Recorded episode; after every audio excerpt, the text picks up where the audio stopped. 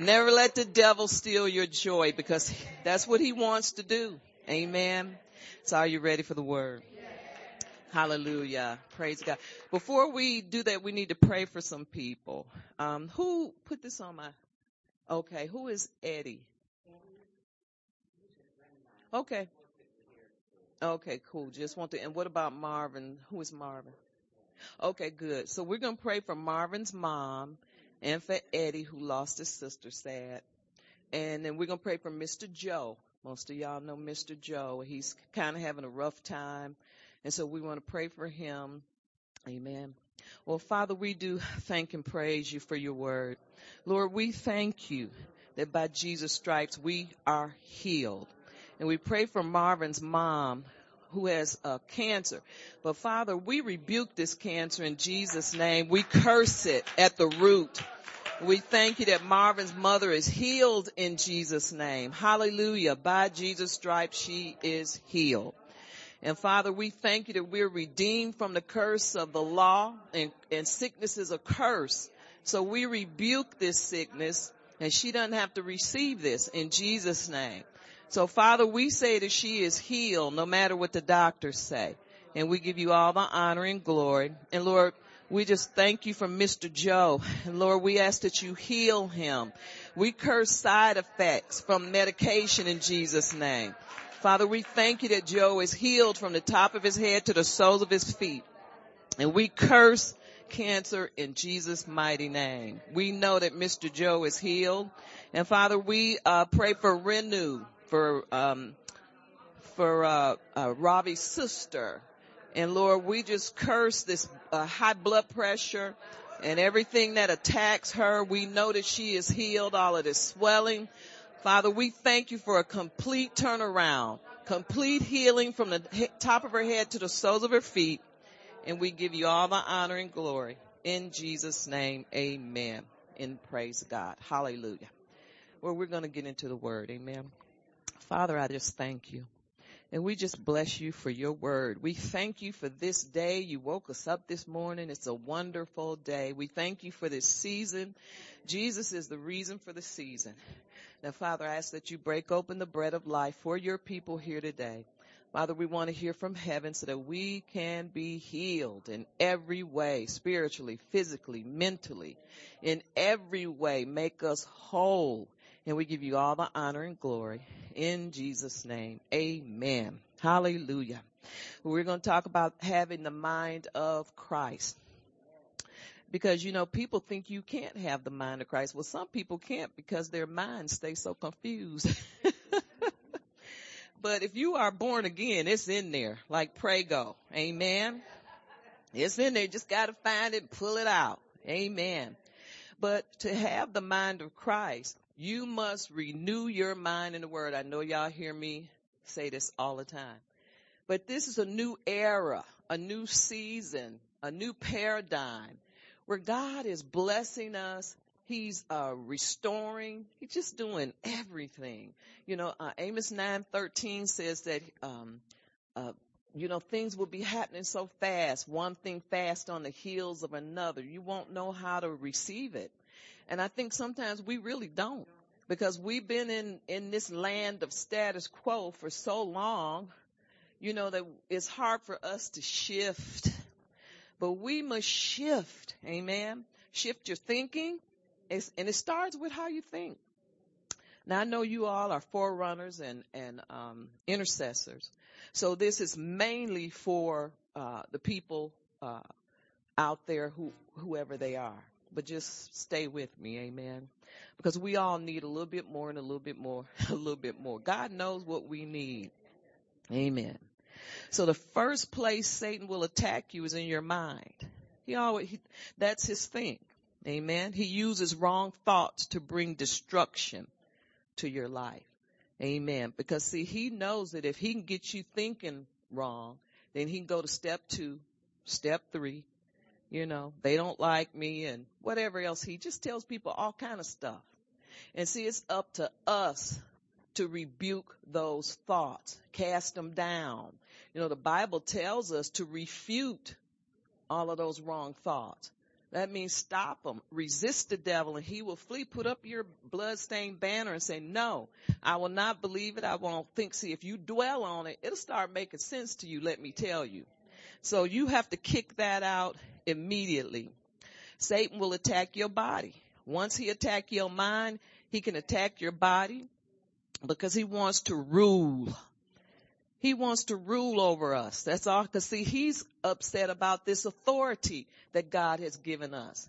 And so he wants to come in and perpetrate. Amen. He wants to rule in your life so you think God is nowhere to be found. Now, be honest. Haven't you felt that some, sometime? Like, where's God? And see, it's because he will, he pressures you so much because he wants you to think you have no authority, no dominion, and, but you just have to know who you are. And so when he starts this, because if he, if he did it to Jesus, he's going to do it to you. You, you ain't special. Well, he doesn't bother me. That's where that came from. and so you have to fight back. But you fight him with the word of God. Amen. You must fight him. He attack you, attack him back. Stay in offense mode. You know?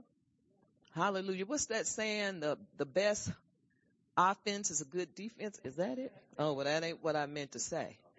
But I mean, you know, I mean, that's the, but you know what I'm saying. Stay on, I don't want, like to live defensively, but I'm, I stay ready. That's what I'm trying to say.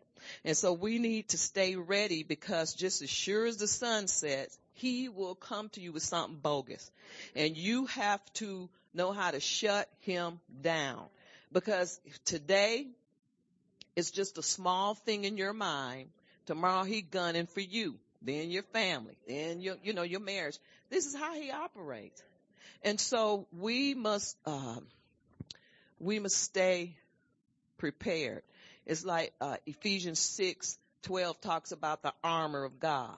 Well, I'm just, I'm gonna be honest with you. I don't believe in going through this ritual.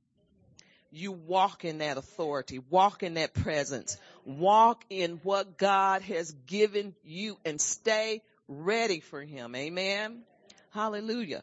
So if we allow it, our minds will lead us astray or lead us away. See, that's what the carnal mind does. It's the enmity of God or it's the enemy of God.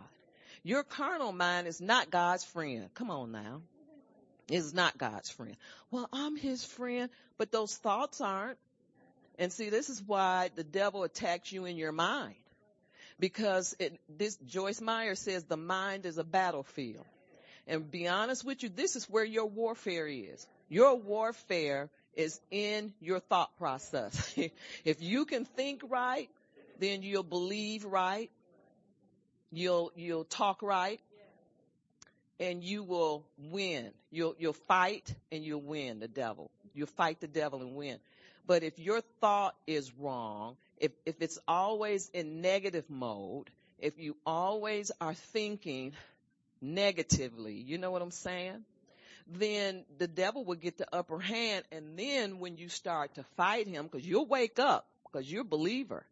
And when you wake up, you, it's you, so far, you gotta dig out. You know what I'm saying? Gotta dig your way out. Anybody in here ever dug your way out? And it's like, man, where have I been? And I, I'd be thinking, I said, how did I let this happen? You know, but it happens real easy and real quickly. And so you have to stay in defense mode, but not always fighting because I, or unnecessary warfare. I'll put it like that because I know so many Christians that's always fighting, always, and the little, least little thing come out of your mouth, then they want to fight that. So there is a, a not right way to live. And then there's a way that you can live in peace, but stay ready. I, I don't really know how to articulate that right now, but you understand what I'm saying. There is a way to stay in the devil's face. See, you gotta let him know who you are. Now let me tell you how he knows who you are. By you knowing who you are. If you know who you are, then he'll know who you are too. If you don't know who you are, he won't know. See, but he know the, he knows the power that God has given us. He knows that we have power to tread on serpent, tread on him and come out victorious because he knows that the battle is already won. But if you don't know going in to a battle who you are, I'll, I'll tell you like Shadrach, Meshach, and Abednego.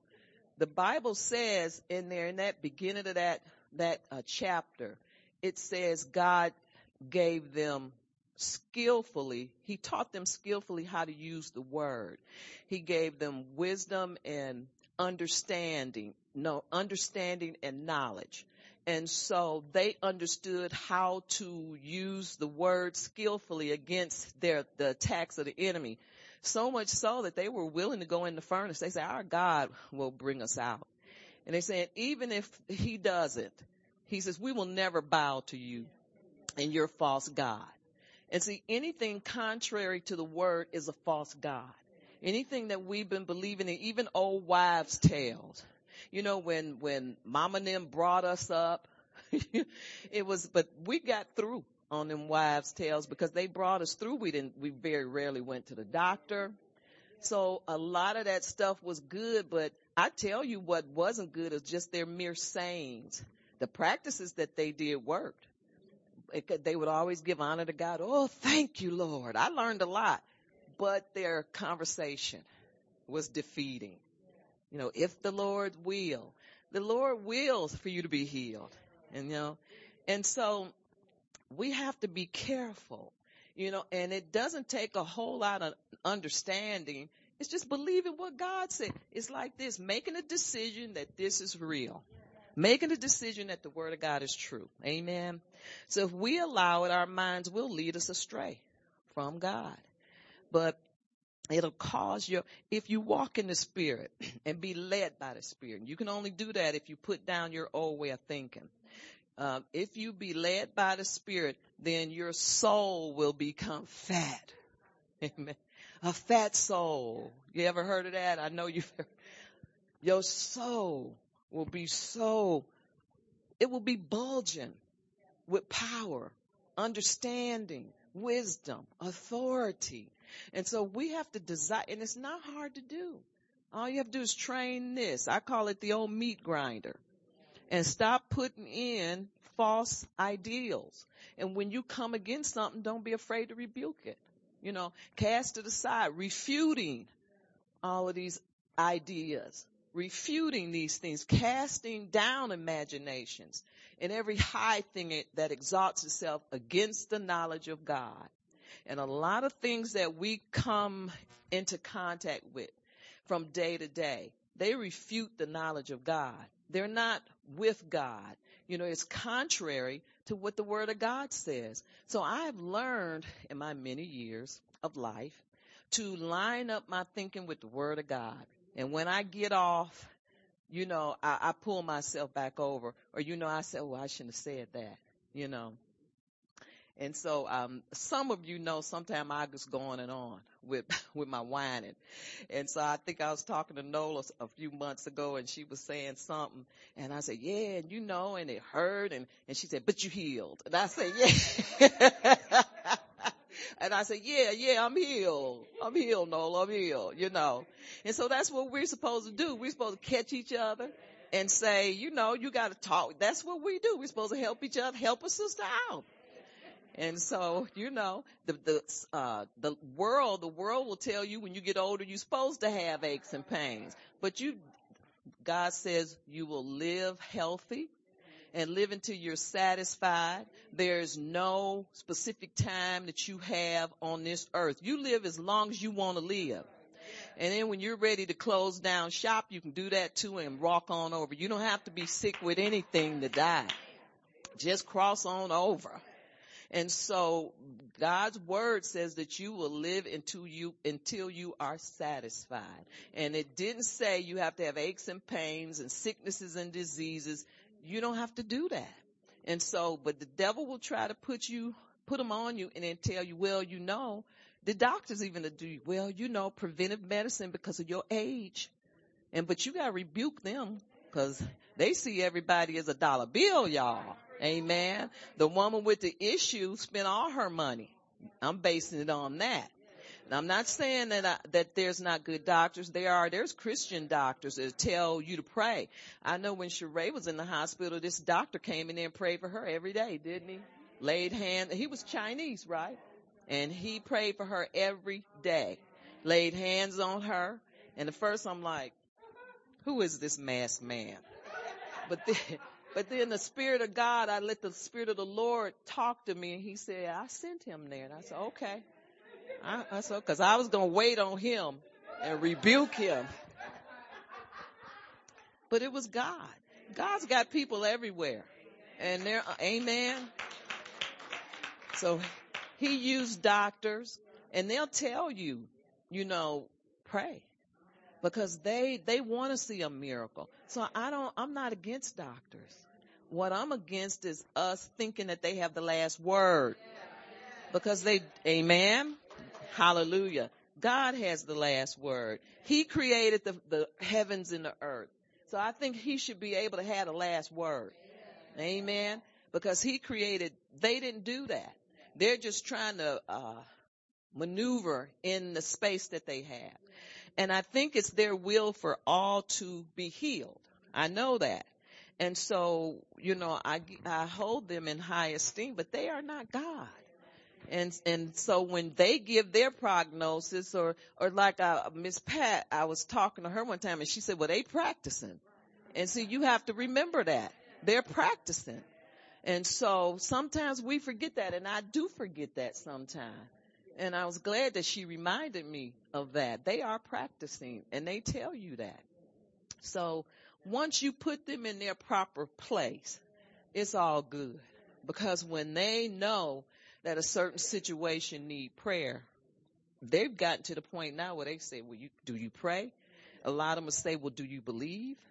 And so you have to believe, believe that there is a final word over what they say. They're just looking at some tests and a lot of those tests are not accurate. Amen. Because they'll even go back and say, well, let's do another test.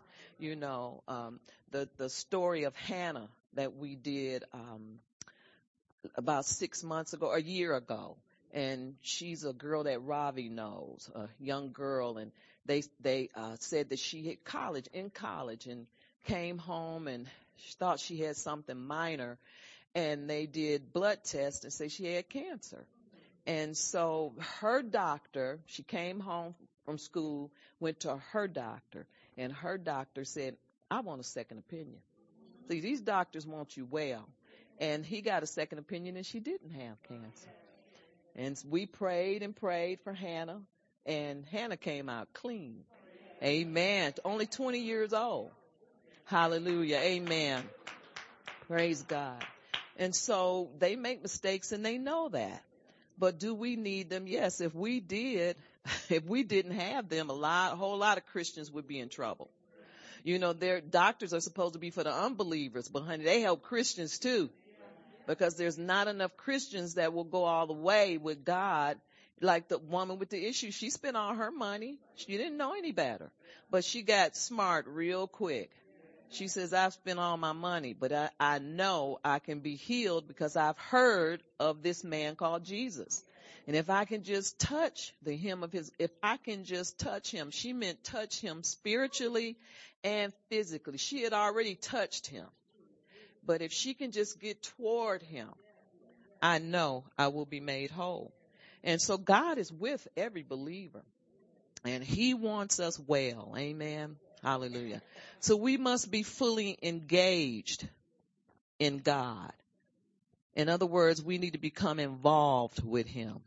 See, just because you're a Christian and you live from day to day don't mean you're involved with God. Some of us are, some of us aren't. Amen. So we need to be fully engaged and that means that word engaged means to occupy or to attract, to involve, to capture. I don't know what that is. That word is there. To captivate, to engross, and to, to participate. And so all of these things you have to, in other words, some type of close communication with God, like a relationship. We must engage in God or be engaged with Him. And this is if we want to walk in the Spirit. get our minds changed, not think carnally, or not think when I say carnally, I mean naturally. We have to come out of the natural realm just to sometimes get victory. You know, you can't get it in the natural realm. Your victory is in the spirit. Amen. So let's go to Romans 12, 2. We all know the scripture, but let's go there anyway. Hallelujah. We keep our minds fixed on God and he brings perfect peace. That's Isaiah 26, 3. I think it says, he who keeps his, what is it? He who keeps his mind on God is stayed. Your mind, who, he who keeps his mind stayed on God will, he'll bring you perfect peace or something like that. Isaiah 26, 3. So we have to keep our mind. You cannot keep your mind on negative things. Negative things brings more negativity heavenly things, having your mind fixed on God, staying fully engaged with God brings victory. Amen. Romans 12, 2. Let me go there myself. And it, of course it says, and do not be conformed. And that means a part of the world. Don't be conformed to this world. Don't let the world's thinking, the world's traditions, the world's habits, how they talk, how they walk, what they wear. Don't let it impress you. Amen. It says, but be transformed. That means be changed by the renewing of your mind. That you may prove what is good and acceptable and perfect, the perfect will of God. Amen. Hallelujah. And through his wisdom, I'm just adding this, through his wisdom, we will know him. And we will know the mind of Christ through his wisdom. Amen. So don't be conformed. Don't, in other words, don't let the world impress you. Don't let the world's voice speak louder than God's voice. So if you keep, you keep, if you don't renew your mind, you're going to hear the voice of the world. And then when you want to hear from God, you got to scramble. you know, try to get in a line and get a word. Amen. From somebody that don't even know God as well as you do. Not all of them. Not all of them because God has sent prophets out, but everybody that prophesies not hearing for you. You always know by those blanket coverages. God's going to do it for you and we know that. God said, you know, all this stuff. I'm not going even going to get into it because I don't want people to think I'm messing with anybody. I, I'm not. My message is for this house and those who want to receive it. That you have to be engaged with God so that you can hear clearly, especially when you get in trouble. Amen. But it starts in your mind. You can't, in other words, you can't entertain every thought that goes through your mind and you can't think it's God. Some people think because they're praying and they're in the spirit, they think everything that goes through there is God and it's not. It's just not God. Not everything. Amen. Because the devil is slick. And so you have to, you have to filter out what's him and what's not. Amen. And God will confirm what's him. With signs, he don't confirm it, it wasn't him. And, and I had to learn that and, you know, still learning. You know, you have to keep learning, but the more you, uh, consult God and the more you interact with God, you'll get used to that voice and you'll start to know and understand what's him and what's not. Amen. So we must be fully engaged in the word of God until we are changed and be led by the Spirit. Satan, Satan likes deception and he works through deception. And he keeps trying to infect your way of thinking. He, he likes to do that. Because see, if he can get in there and get you to not uh, be able to identify voices, he's going to speak something to you that's negative because that's who he is. And then you'll believe it because you'll think that's God. It's just not you know, you just have to go back to training school. Just, just throw yourself on the mercy of the court, plead the blood or lawyer up. Amen. And allow God to speak to you. He will do it. But you gotta leave out all of your other pre, uh, conceived notions. Just let it go. It's hard, you know, sometimes to think, wow, I was on this path all this time. I thought that was God. That's disturbing. But nobody knows it but you and God. Amen. So get over it and just start all over with God. That's called Satan's deception. And he keeps trying to listen. He never quits.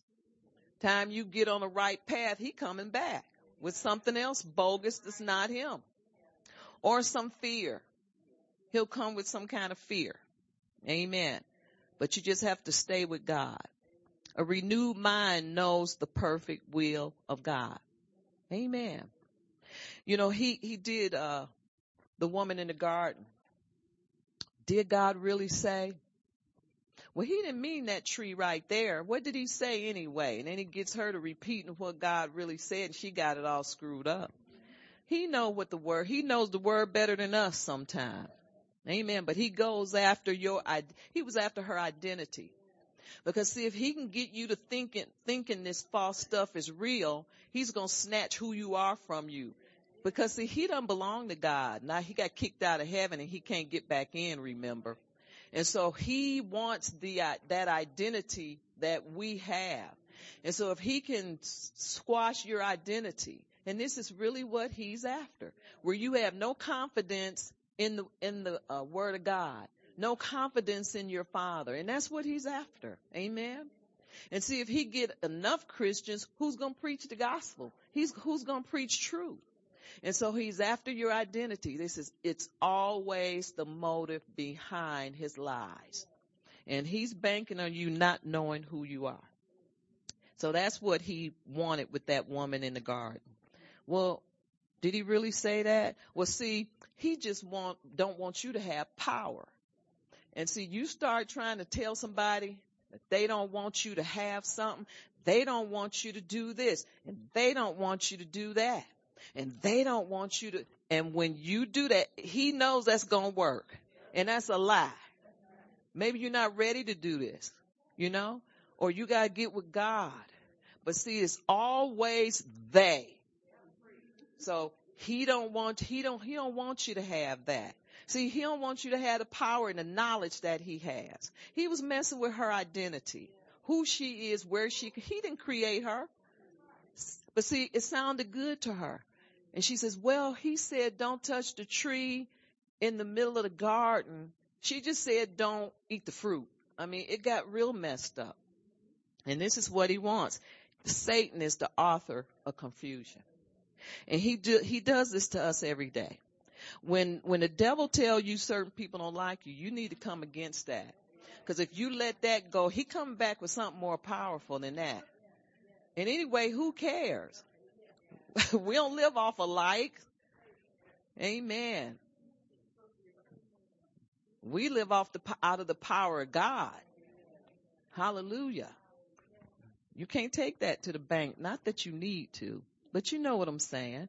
You just can't believe everything. And see, some people think, well, if I thought it, then it must be true. Cause I don't let Satan in. He in now. Amen. So you have to change your mind concerning who you are. Change your thinking. So if you think wrong, you'll believe wrong. I think we talked about this last week. And if you believe wrong, you'll talk wrong. Wrong talk, wrong thinking comes from within you. It comes from your mind. A renewed mind, to have a renewed, a new, renewed mind, sorry, it takes focus. Amen. What do you focus on? Amen. Trans, trans, uh, be ye transformed by the renewing of your mind. Transformation takes focus and it happens on the inside of you. You need, you focus on who you really are. Who are you? I'm the, we're the sons and daughters of Christ. Amen. We're Abraham's seed, joint heirs with Christ. Gotta know who you are. Amen. You've been free. You're living in liberty. Some people like to prove how much liberty they have by doing anything. Walking on the edge of God forgives. He understands. See, when you get like that, then you walked over into stupid. Amen. See, it's certain things that maybe one person in the world can do. I can't do it. I, I don't want to do it. Amen. So it, it's personal. It, it, it depends on where you are in your walk with God. Amen. And then there's certain things is okay to do. Cause I'm telling you, religion will get a hold of you and try to make people think, oh, well, you can't do that. You just don't talk to them kind of people because they're religious. Cause religious always like to go too far. Amen. And so we have to know who we are. We're joint heirs with Christ. We're, we're the redeemed. We're forgiven. You're born again. You are forgiven. We need to focus on our strength. If you start focusing on what God says about you and that he's given you the necks of your enemy, he's given you victory, you become strong. You focus on strength, you become strong. Amen. You f- focus on being healed, you will be healed. You don't focus on the, the negative part, what you're going through. Hey, we all go through stuff. Could be worse. But, but focus on where you want to be. See yourself healed and you are healed. No matter what it looks like on the outside. Amen. When coming out of poverty to prosperity takes focus. Amen. If you focus on the word of God, you'll become what the word of God says you are. Christ in you. You gotta know who you are. Christ in you, to hope. You're never hopeless. You're never without hope. You always have hope. Why? Because Christ is in you. Amen. Let's go to Colossians 1. Praise God. Colossians 1. verse 27.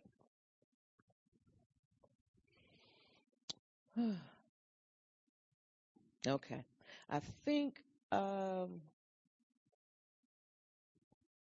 let's go to 26. It says, the mystery which has been hidden from ages and from generations, but now we have revealed to his, he has revealed to his saints. Verse 27, to them God willed to make known what are the riches of the glory of his mystery among the Gentiles, which is Christ in you, the hope of glory. Never think that how can we be without hope when ho- the hope is in you? Christ in you. You're in him. You're never without hope. You're never a failure. You never come to the end of the road. there is no end. Amen. Hallelujah. Christ in you is in infinite to infinity. How, how are you at the end of your road? Oh, I'm just at the end of my rope. Well, where's the Christ in you? Go somewhere and pray in tongues for a little while and come on back over. Amen. Hallelujah. The kingdom is within you. That's what that means. Christ in you, the hope of glory. That means the kingdom is within you. And we are raised up in a new hope. Kingdom hope. Amen. So you're never, you're never in a bad position although it looks bad, we don't live by how things look. We don't live by what we go through. We don't live by how you feel. You go by, you live by what you know. Well, let's see now. I know I'm saved. Anybody here ever been reduced to that? I know I have. It's like, well, God, I know one thing. I know I'm saved. If I don't know anything else. Cause I started out being a Baptist 30 years ago. You can't take that away from me. Amen. So I know I'm saved. So you start from there and you work your way back up. Amen. Amen. There must be a transformation on the inside of your mind. See, people are so busy. Let me tell you what we Christians do. We're so busy trying to be transformed on the outer. So people will think we all of that. And we ain't. And this is why the world don't like us. because we're fake. Just telling you the truth. More preachers ought to tell the truth. Because we are trying to design our own pattern. And God has already given us a blueprint for our life. He's already designed that. But see, we go back once we learn a little bit and we try to fall into this mode of looking like we know, looking like we're all holier than thou. You know what I'm saying? And we just need to be real and quit trying to impress people because people gonna think about you what they want. That's just the way people are. Hallelujah. But when you're transformed, that's an inward dealing. You're changed in your mind and then in your heart. And then it comes on the outside. It's not an outside in situation. Healing starts on the inside. That's why you may have symptoms. And then you tell people, but I'm healed and they look at you crazy. Well, why are you doing that? Or why you, you know, whatever. It's because healing is an inward dealing. You can't get healing on the outside without getting it on the inside. And it'll show up later. Some, some healings are instantaneous, some ain't. Amen. If you're riding on somebody else's faith, you can come up to the altar and get healed real quick. Amen. Take my faith and get healed and I'm, I still got the symptoms. See what I'm saying? But I know I'm healed. It's a knowing thing. And it starts on a transformation starts on the inside. That's what's wrong with the church. It's too many transformations outwardly. Well, bless you, sister. It don't work like that. It just don't work like that. Cause, uh, you know, it's always, you always on edge or trying to prove something. Just be you. Hallelujah. Just be who you are. And if you want to be all of that, allow God to change your heart, change your mind.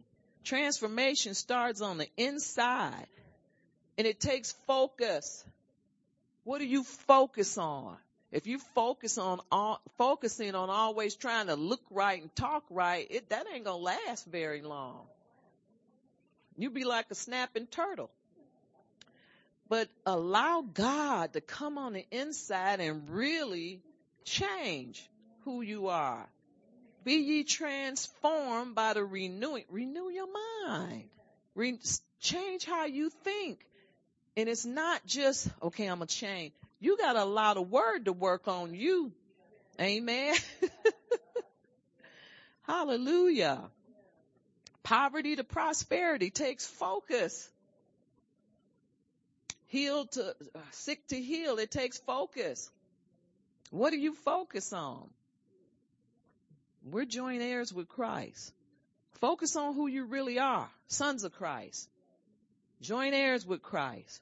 You don't have to do a thing. Let God work in your heart. Amen. Focus on the word of God and you'll become the word. Focus on the, whatever you focus on, that's what you're going to become. Christ is in you, the hope of glory. You always have hope in him because the hope is on the inside of you. Amen. Hallelujah.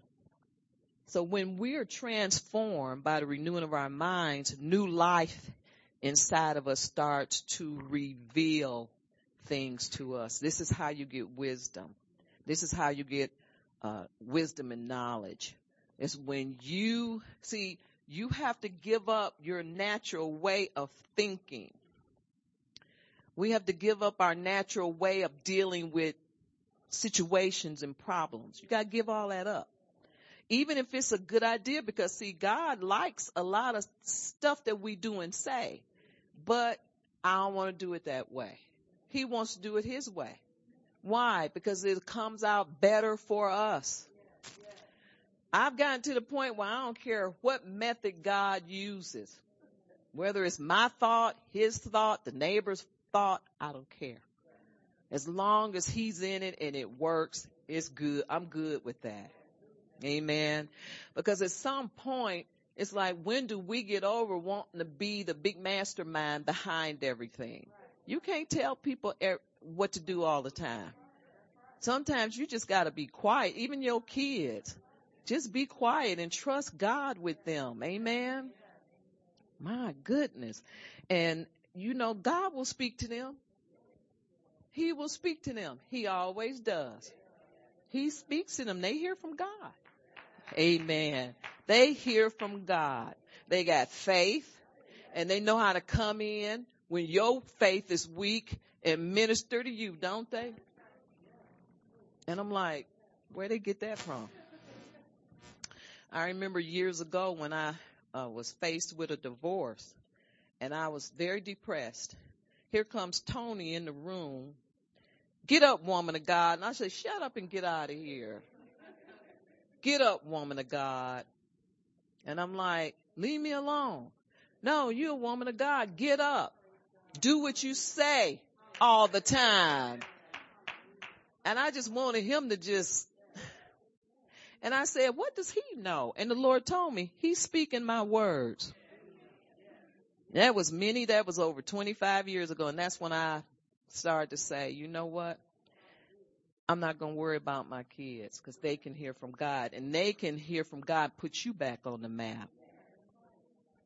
He said, you can't keep doing this. You got to get up and fight. And I appreciate that. Amen. So you just have to let God be God. I, I appreciate hearing it from him than somebody else, the neighbor. God knows what you need to hear. He knows how to speak to them prophetically. They know more than you think they know. You just gotta, just gotta let it roll. They're not right all the time, but God knows how to deal with that too. You just pray. Keep praying. Amen. Amen. Because they're great people in God. Great people in God. Hallelujah. Amen. Amen. So you just have to take it however God sends it. And sometimes it hurt. But we need to learn more how to hear the word and, and, and receive the word of God. Amen.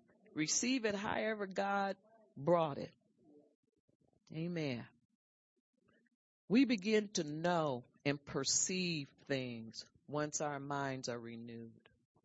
We know, we know the word of God when we hear it because we know and perceive it. This is how God does. There's new life inside of us and we, it starts to reveal to us who we really are, what the situation really is, who's the mastermind behind the operation. I mean, the devil will point out the devil. He'll point out everything to you if you give him half the chance.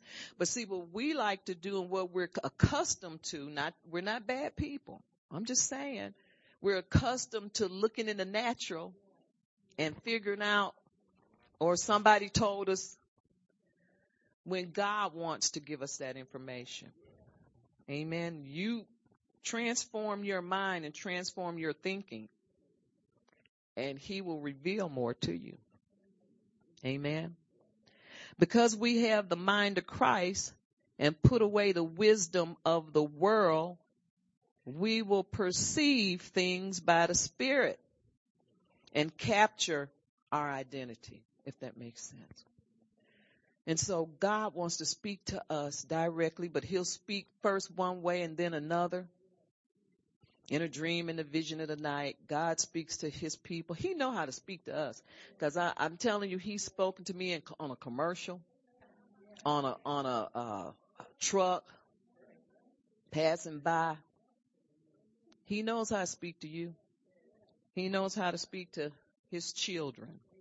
Amen. His, his children, his sheep know his voice. Go to First Corinthians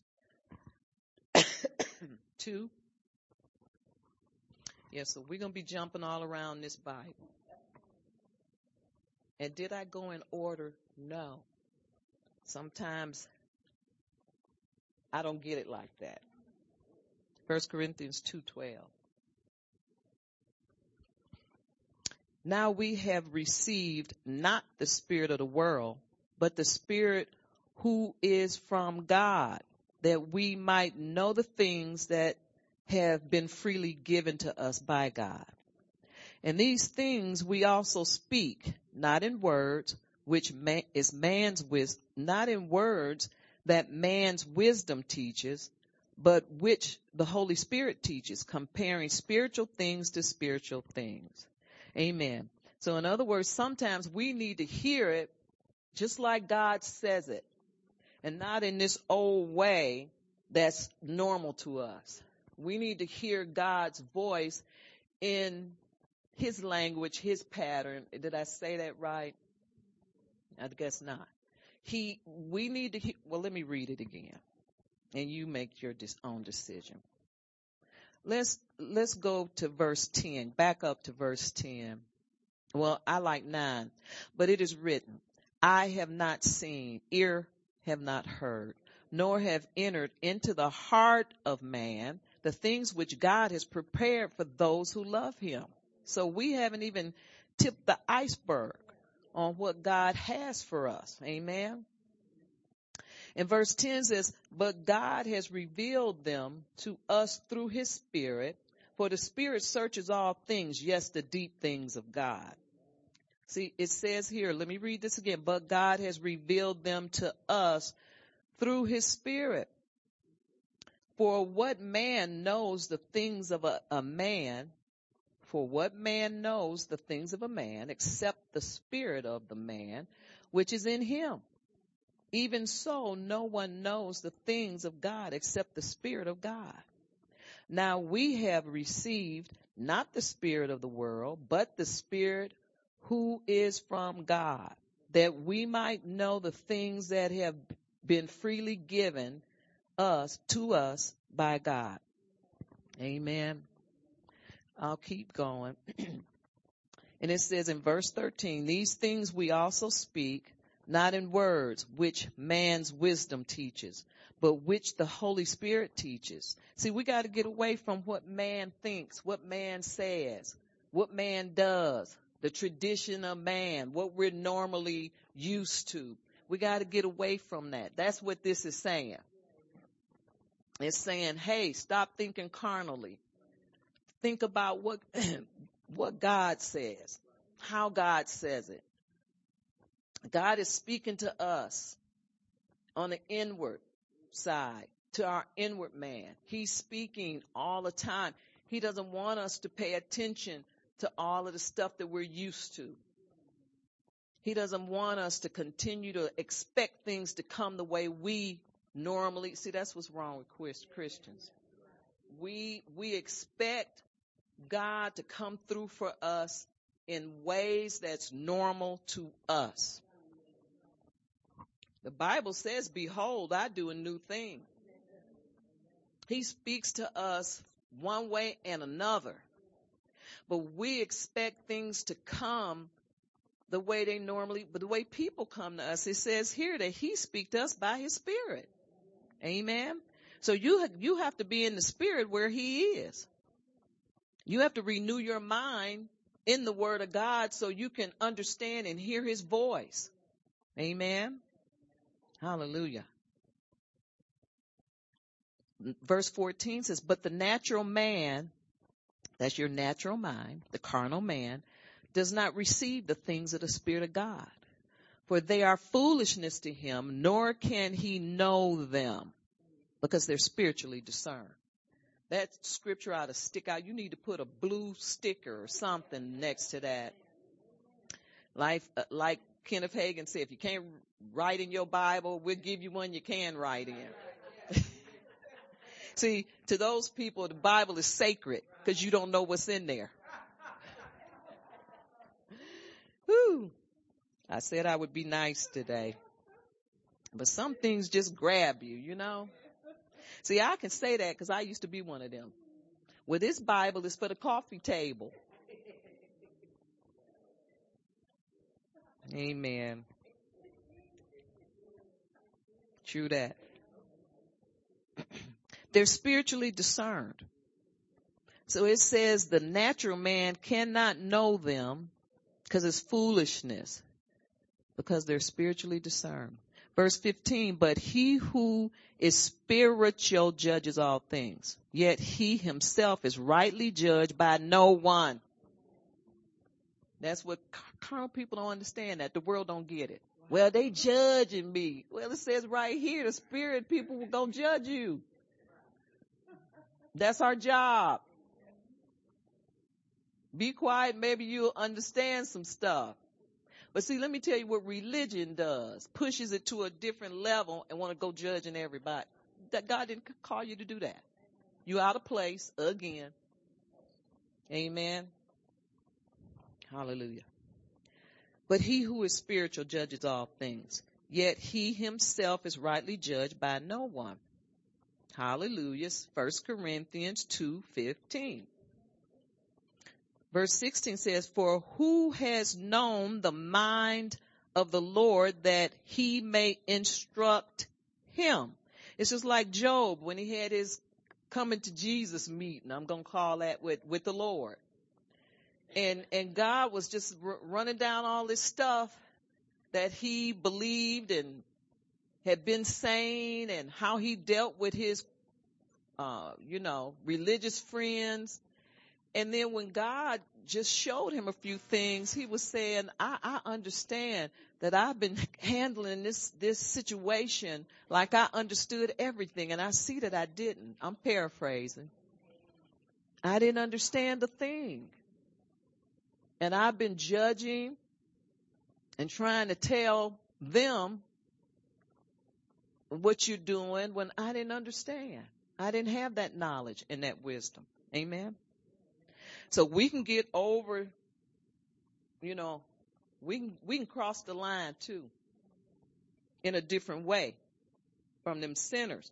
But it, but two wrongs don't make a right like my parents used to say. Amen. We need to hear from God. We need to have the mind of Christ. I'll read 16 again. For who has known the mind of the Lord that he may instruct him? But we have the mind of Christ. Amen. Don't ever think you know so much that you can tell God a thing or two. He's the one that makes the blueprint for our lives. Amen. He holds the key to our future. Christ is in us, the hope of glory. Without him, we are nothing. We can't be anything, but God has given us so much. Amen. And we, all we need to do is come into agreement with what God has already said. Let's go to Philippians, uh, Philippians 2. Come into agreement in our minds. You can't come into agreement with God if you don't renew your mind in the Word. If you don't renew your mind in the word, you ain't not reading the Bible, you ain't gonna know what's going on. Especially in this these days. It'll pass right by you. Amen. Philippians 2 3. It says, Let nothing be done through selfish ambition or conceit, but in lowliness of mind. That means once you start getting wisdom and, and revelation, don't get high minded. You know how people do. Then they all arrogant. They do a little bit something good and then they arrogant. I don't understand what happens. It's like boom and they know everything, been everywhere, done everything. I've been to the four corners of the earth. You gotta stay humble. Amen. Let nothing be done through selfish ambition or conceit, but in lowliness of mind. That means don't be high minded.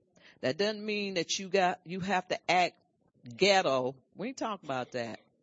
We mean being arrogant or being humble. Jesus was humble all the time, not just on Monday and Tuesday. He was humble all the time. Verse four says, let each of you look out not only for his own interest, but also for the interest of others. That means when you get it or you get to a certain plateau of knowledge, or if you get to a place where you have anything, think about other people. Amen. Be a giver. Amen. That didn't go over well, but it's still true. Amen. Hallelujah. Let's go to verse five. Let me see what that says. It says, and let this mind be in you, which was also in Christ Jesus, who being in the form of God did not consider it robbery to be equal with God, but made himself of no reputation. See, he didn't put himself above people, although he walked in the power and the authority of God himself. Like he told them crazy people in the old, in the, in the epistles, he said, if you seen me, you seen the Father. And then they said, who he think he is? But he didn't walk in a, in a, a, a, a high-minded way because he was humble. He just wanted, all he did is, is go around preaching the gospel to the people and healing people. That's all he wanted to do because he knew his assignment. But a lot of people didn't like that, especially the church people. Who he think he is? Saying he's God. If you've seen him, you've seen the Father. He knew who he was, yet he was humble. See, when you know who you are, you don't lord it all over everything. That's what this is saying. Let's get down to the meat of it. You don't lord it all over everybody. You don't put people down because you arrived in your head, because that's just in your head. Amen. And so you have to stay humble and help others. Amen. Doesn't mean you have to get low with it, whatever that means. Y'all, look, they laughing over there. They know what it, uh, whatever. Let me get out of this one. But you know what I'm saying. You don't have to go low. You, you can keep your standard and level of maturity, but help others come down low enough where you can be touchable or relatable. I used to hear prophets talk back in the day and I think Roberts Liardon said the more something you are, the more relatable you Thank you. The more spiritual you are, the more relatable you are. See, people don't know that. They get it twisted. They think the more spiritual you are, don't bother me. I'm talking to, I'm hearing from God. That's how they grow. But it's so wrong and you give yourself away. The more spiritual you are, the more relatable you are. Because Jesus was relatable and he was, he told the people, if you see me, you see the Father. You can't get any higher than that. Yet he was relatable. The woman with the issue was crawling and, and he said, who touched me? Because he knew that her faith had touched him. Something on the inside of her touched him. Touched him on the inside. And power was released because of who she was and who he was. So he was relatable. What if he had been walking around like the, like King Tut and couldn't be touched? See, that's how people are. I don't know what gets into people's minds, but they think they're all that in a bag of chips. Y'all understand that? And you need to come on down, come on down. Amen. Get off of that pedestal and relate to people, help somebody. Jesus helped. He, the Bible clearly says that his mission was to preach the gospel and go around doing good. He didn't go around snubbing his nose at people because he, he did a little something, something. When will we ever learn? And church people are good at this. They're excellent. And it's called religion. And I, I really c- cannot stand it because it stinks. And guess what? God don't like it either. There's no way in the world you're going to shove this up his nose because he ain't buying it. And just as sure as you get up on that pedestal, you're going to fall. Cause you know what? Pride comes before the fall. That's pride. And you don't even know, people don't even recognize pride. That's pride. When you start putting yourself above other people, now you may not do what they do, you know, and you may not live like they live, and that's wonderful. That's what we're supposed to do. But see, that's why our minds need to be cleaned out, need to be renewed. Because the minute you start thinking you more than, guess what? Something's waiting on you. See, that's a little, what's that used to be on the floor, Nola? A what? A snare. See, the devil is plotting a snare for you when you get up there so high. You can come down and there's a snare that you don't see and you're about to get your foot caught in it. That's the way it is. Hallelujah. I don't know where I'm going and I don't care. Feel right to me. And so you have to stay spiritual in your mind. And um, we all get jiggy with it, however you want to call it. But you got to pull yourself back up. And, and, you know, it's like I touched that world for a minute and I, I know I wasn't supposed to be there and I don't like it. I do it all the time. But I say, no, I don't like it there. I don't live there no more. And I'm not going back there. I peeked in there, didn't like it. And I'm not going back there. We got a lot of work to do. And see, these type, of things, how you think can hinder your progress. It just does. God is dealing with us inwardly. Amen. He just is. And I'm thankful for it because we get screwed up in our thinking and God wants us whole. See, if you don't think healthily according to the word of God, then you're, you're limited and you're like a cripple. You got, you have, have to have a, a wholeness and a soundness in your mind. That's where it starts. Amen. Let this mind be in you. Let me read verse five again. Let this mind be in you, which was also in Christ Jesus. That's what I'm talking about. I ain't just talking yuck. Well, she was on somebody today. I'm on the word. You, you deal with your own situation. I'm on the word. That's what I, that's what I've been talking about for the last five minutes right there. Let this mind be in you. Keep Christ it centered in your mind, not your high mindedness. Amen. Verse six says, who being in the form of God did not consider it robbery to be equal with God, but made himself of no reputation, taking the form of a bondservant and coming into the likeness of men. He humbled himself to identify with us, although he knew who he was. See, listen, when you know who, I don't know why I'm going here and like I said, I don't care. When you know who you are, you don't have to go way up on this false pedestal like Jesus. He was equal to God, but he, he came down. He, he made himself of no reputation. He was just uh, Mary and Joseph's boy. That's who people knew him as. And it didn't bother him. But they didn't say minister Jesus. He didn't care. He made himself of no reputation. Only, only way that hindered him is he could not do many mighty works in his own hometown because people knew him as a kid in that family with all the carpenter's son with all them kids. And they were so carnal minded, they didn't know that he was the deity of God. But it didn't bother him what people said about him. He kept pushing because listen, he knew who he was. When you know who you are in Christ Jesus, you don't put on this fakeness because you don't need to. That goes for all of us. Just be you. As, as my son Mac would say, you do you and let me do me. I said, okay. Got it. Do you. And don't worry about what other people are doing. Because we have the mind of Christ.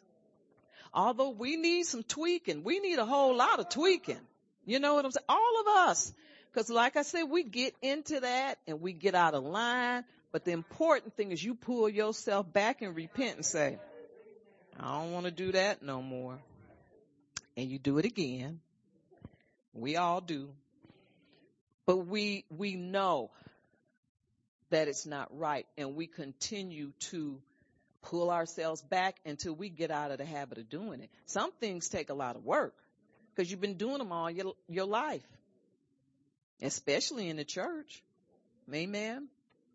Never feel inadequate toward another person spiritually. Just aim to be like them. It's okay. I remember one time a, a bar, this was been 20 years ago and some of you will remember this. Me and Barb were walking. Back then we would walk and keeping our bodies right. And we were, we were, yeah, it, it bombed on us. And we were in my, in my neighborhood and this big old white dog jumped out at us. And he jumped me. And I pulled her in front. I say, and she said, no you don't. And I ran from him. And, but you know what? I said, I need that. I need what she has because I know that big, he was a white bulldog or something real big, German, German shepherd and it was white. A very unusual dog, which I never saw again. And I knew that was a devil from hell. And he jumped out at us and she said, no! And he, okay, sorry. Backed up. And I said to myself, I need what she has. And I stayed around her because I knew she, I needed what she had. And see, it's something spiritual that you need from me. All y'all. Amen. Hallelujah. Thank you. That's how it works. Some of you might think you don't, and I don't care. I'm not sitting up here with my list. Now let me see. Who, who need what I got? It don't work like that. It's if you see it and you admire it and you think you need it, you can have it. And I got what she had back then because I stayed around her until I understood. See, back then I, I didn't know how to go to God, but I stayed around her until I got that spiritual stuff that she had, and that was spiritual boldness. Amen. Where you know you, see, she knew who she was in Christ. She knew that the greater one lived in her. And I didn't. I'm like, get this dog away from me with them teeth. But she, no. And, and he, he backed up. I'm telling you, he backed up. And I said, I need that. And I have that now. I didn't have it back then. And so all I'm saying is that we can learn from one another. And the, the anointing is not just for us or for me or I'm better than you. It's that you will never have anything like that. Thinking you better. Cause let me tell you something, there's snares on the floor. And you will definitely, the devil has one with your name on it. And so to avoid the snares of the enemy, you have to keep it clean with God. Know who you are. That's good and do you. And when others see what you have on the inside of you, they need to desire it. But let me tell you what most people do. They'll try to come up against it. They'll try to come up against it because they don't view you in the right way. Think about it. That's what people do. Amen. Quiet as a pin in this Presbyterian church, but that's how it is. Amen. But it's, it's, I, I knew, I acknowledged it. I knew that, that I needed boldness. That's all I'm saying. And it took some years. Amen. I, I, see, it's not, let me explain. I don't want to be like her. See, that's where we take it. Oh, I want to be like her. I want to have what she had. I just want what's on the inside of her. Amen. I wanted what was on the inside of her because I know I needed it. And I knew God had that for me. And so I didn't, I treasured it. But in the meantime, fight these devils for me, sis, until I, I was able. Amen. That's how you do. It's like Robert Liardon said years ago. He says he liked hanging around, um, uh, what is his name? Lester Sumrall and people like that. He got his power from them. He wasn't trying to be them. He was trying to grow on the inside. He was trying to get his inner man to, to receive and hold what they had on the inside of them. He wasn't after who they were. You know what I'm saying? He was after that power and that authority, which God had already given it to him, but he wanted it to be administered in the proper way. So he, it's just like Elijah and Elisha. Elijah says, I want a double portion of what Elijah had. That's what I'm talking about, y'all. It ain't, it ain't, I want her car. I want to be like her. I want her house. It, that's carnal. Get in the spirit and shift. I'm talking about what a person has on the inside. And that's what we need to desire. We need to desire what one another has on the inside. If it's something of God, and I'm telling you, it's not brass, it's gold. The brass is fake. Well, I'm, I, I'm Dr. So and so. Dr. So and so. And I have all these plaques on my wall. And I went to this school and I did ministry overseas and, and all that's wonderful. But I don't want that. I want what's on the inside of you if, if it's of God. That stuff you got, that's a bunch of religion. I don't desire that. And so you have to understand what a person possesses and desire that. You know, maybe they, they might not be, uh, maybe they don't have the right bedside manner. See, that's what we judge people on. How's your bedside manner? I'm going to leave it there. But we supposed to desire what a person has on the inside. That's what people with a sound mind does. Just because you don't throw the baby out with the bathwater just because somebody has a few flaws. We all got flaws. And you're to see more of of them. Amen. But see, your new creation man should be mature enough to separate that from the person on the inside. Did I say that right? You suppose you don't adore them, you know what I'm saying, in the natural, but you desire what they have on the inside. And, and that's what I did. I wanted to be bold in the spirit like Robert. And I'm thankful that we got under his ministry. Amen. Now when he messed up, did I, uh, he did, no. Cause see, I still got what I was supposed to get from him. but see, too many of us judge the, the, the flesh. Amen. And so I, I have to walk, then I must have to walk a chalk line and you're going to throw me to the dogs too. That's just how people are. They look at the wrong thing because they're immature. That's what immature people do. You need to desire what's on the inside of a person not the outside. Just saying, just telling the truth. And I may criticize the outside and I repent. We all do, but desire what's on the inside of a person. Amen. God has given us safe thinking.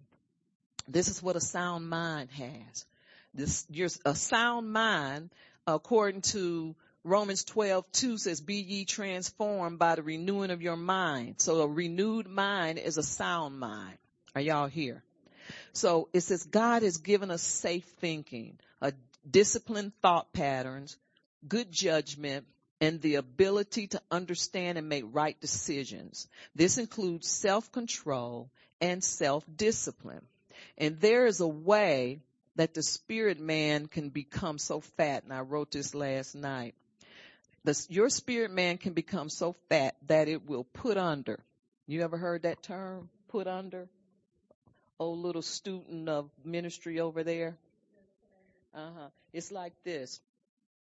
When, when you grow spiritually and your inner man gets strong because you have renewed your mind in the word of God. There's a way that you can stay in the spirit when you want to fall into the natural. And that's okay. You got to be natural. The more spiritual you are, the more relatable you are. You ain't up here because it's all fake. So what I'm saying is your inward man, when it becomes relatable and full of the word, there's a way your flesh or your mind can get a little carnal and your spirit man is so fat he can pull he can put under.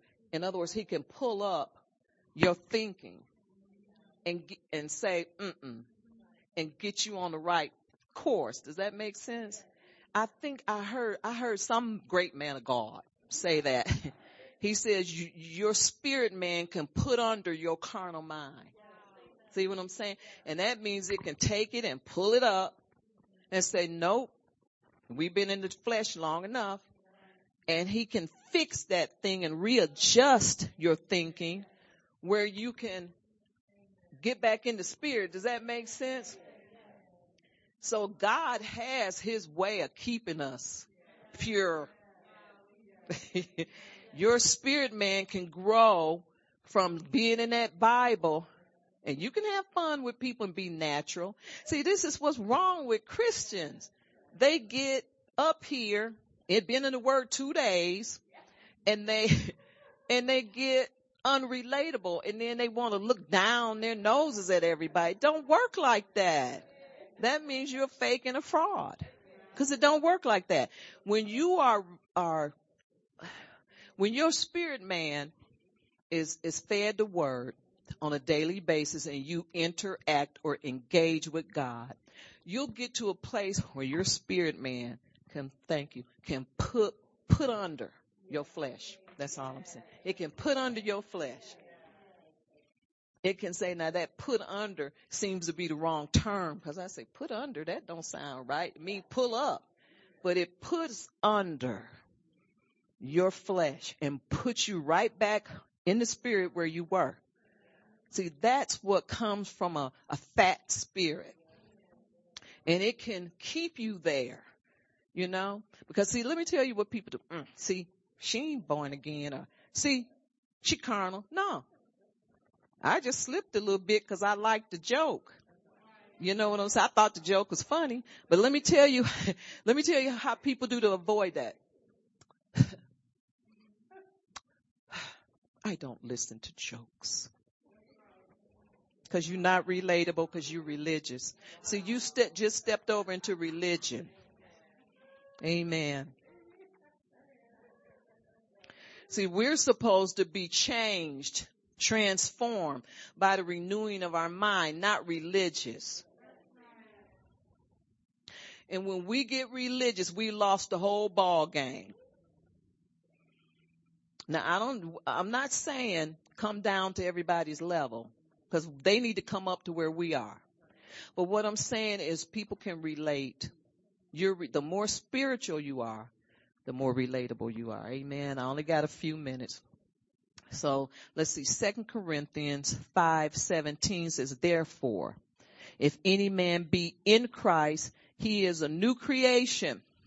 Old things are passed away. Behold, all things have become new." I think that's Second Corinthians 5:17.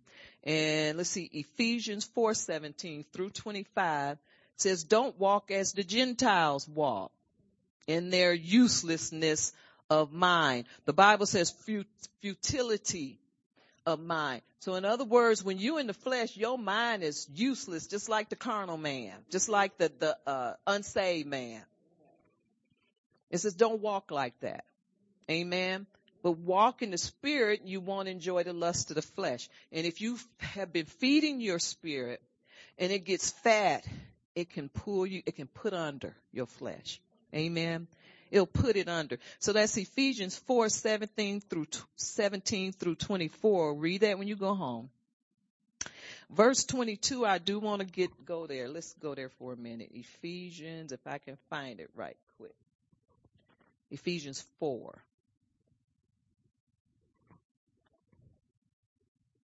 Ephesians 4:17. Let's see. Verse 22. And it says that you put off concerning your former conduct the old man. See, the old man is your former conduct. That's how who you used to be. Well, I never did that. Yeah, you are, you did and you still doing it just in a different way.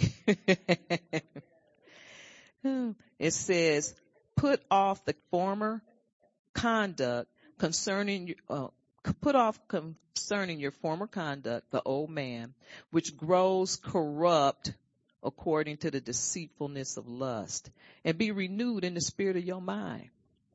And that you put on the new man, which was created according to God in true righteousness and holiness. See, righteousness and holiness is not something you do. It's something you are. So you don't have to put on that, I'm righteous. Don't bother me. Don't do that because you'll pull me down and I don't, I don't want to be, you know, it's, see, righteousness and holiness is who you become when you have a renewed mind. It's who you are. It's not what you do. Because if you walk in pure holiness and righteousness, you won't do nothing that's too bad. And if you do, your spirit man will put under those two seconds of flesh. Your spirit, see, God's already have this thing worked out where we can walk in the spirit. But see, those kind of people are not relatable and you never gonna get nobody changed. You're not gonna get nobody changed. They gonna smile in your face and they hate to see you coming. I'm telling you, the church, look, we're living in the end times where we need to be able to relate to anybody. There was a brother that came in here. I don't know if many of you saw him that came in and he sat there. He sat beside you. And I preached to him. I preached to him. And I knew who he was because he usually come in here and, and ask for stuff, food. Tony usually feed him. Tony wasn't here, but he got the word. And I preached to him. And when I walked by he was smiling. And I say, Hey, you know, see people really want what's inside of you they'll take a sandwich or something because people be hungry, but they really need, I'll say, they need what's on the inside of you. And I was laughing because when I went in the office, I said, yeah, you wanted Tony, but you got me. A sandwich and, and two dollars. But you got me. And I preached to him. And when I walked by, he was smiling. He looked at me like, yeah, I got it. And I'm like, deuces. Cause I'm out you know. But people need what's on the inside. They don't need all this flamboyance. They can go, I was going to say something, but you know where the flamboyance is. We know where to go to get that, to watch that if that's where you are, you know. But I'm telling you, God in you, the Christ in you, the hope of glory. Christ in you. He's in there. All you got to do is just back off of flesh and let him reign. Amen. Well, Father, we do thank you for your word and we bless you and we lift you up in Jesus name. Hallelujah. Hallelujah. We bless you, Father. And we thank you for the hallelujah that you put on the inside of us. Amen. That comes and defends and protects us when we say hallelujah, angels come to our defense. And we thank you. Chariots of fire show up. And we thank you, Father. Hallelujah. We praise you, Jesus. We worship you, Father. And we give you all the honor and all the glory in Jesus name. Amen and praise God. If there's anybody that needs prayer, I can pray for you before you go. Amen. Praise God. Thank you, Jesus. Let's put a little prayer music on. Amen. Praise you, mm, Jesus.